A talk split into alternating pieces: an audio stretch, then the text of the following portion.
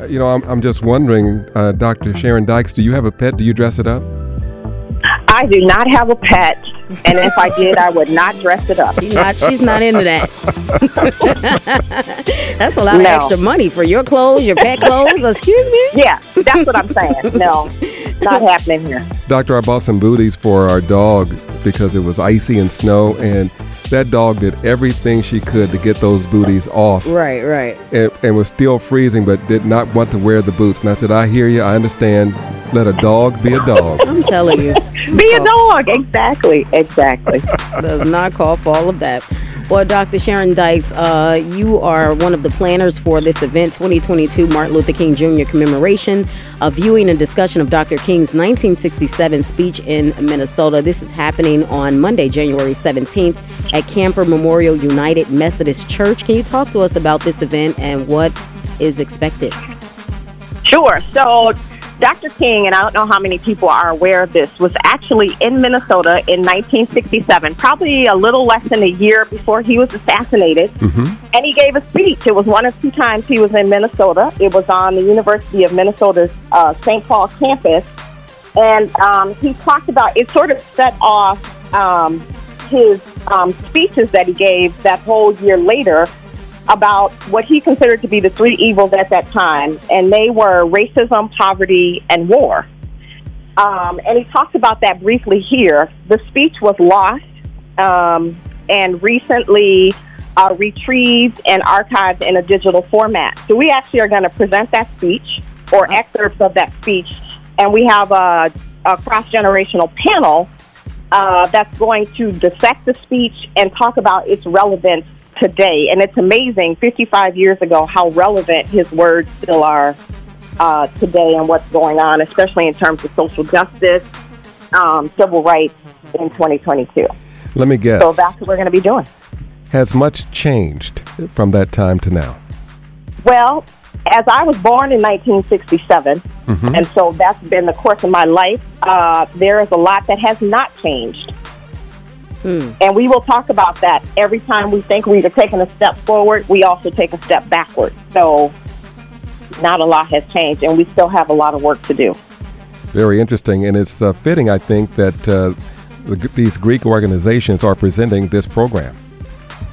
That is correct. So I am the president of the local Alpha Kappa Alpha Sorority Incorporated chapter, and we are hosting this event with Um, Alpha Phi Alpha fraternity, um, and many of you may know that Martin Luther King was a member of Alpha Phi Alpha, and Coretta Scott King was a member of Alpha Kappa Alpha Sorority Incorporated. So this is an, a very important event um, for us. It holds a lot of meaning.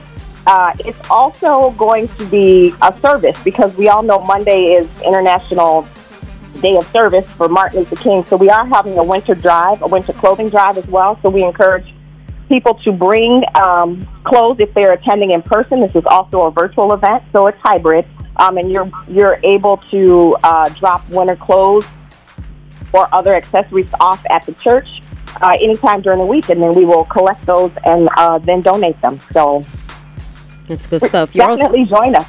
You're also looking for hats, gloves, anything, scarves, earmuffs, so not just coats. Correct. Correct. Good stuff. And uh, so this is a event where you want people to pre-register, correct? Where can they go to pre-register?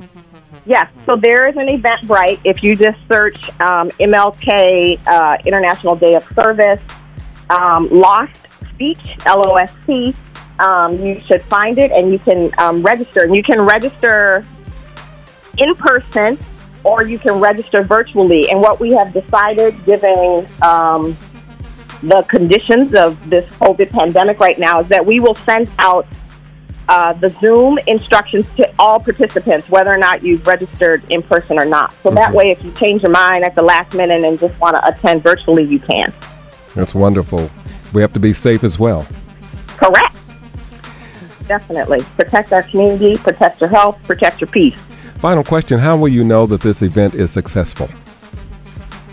Uh, based on the participation. So um, after our panel discussion, we have a Q and A. And so just based on the interest that we get, the conversation that we generate, uh, and we may have a part two of this later on this year. So Um, it really is just based on, on participation. So we really do encourage you to uh, come and join us for this event.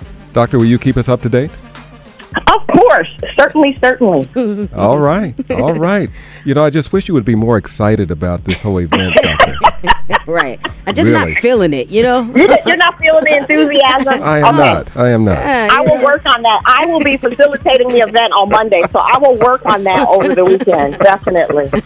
Definitely. I love it. Camphor Memorial United Methodist Church, five eighty-five Fuller Avenue, Saint Paul, Minnesota. The doors open at two thirty. I'm sorry, they open at twelve thirty, and the event begins at one p.m. Doctor Sharon Dykes, who doesn't put clothes on her dogs and doesn't even have a pet, thank you so much no, for being with us this morning. You are very welcome.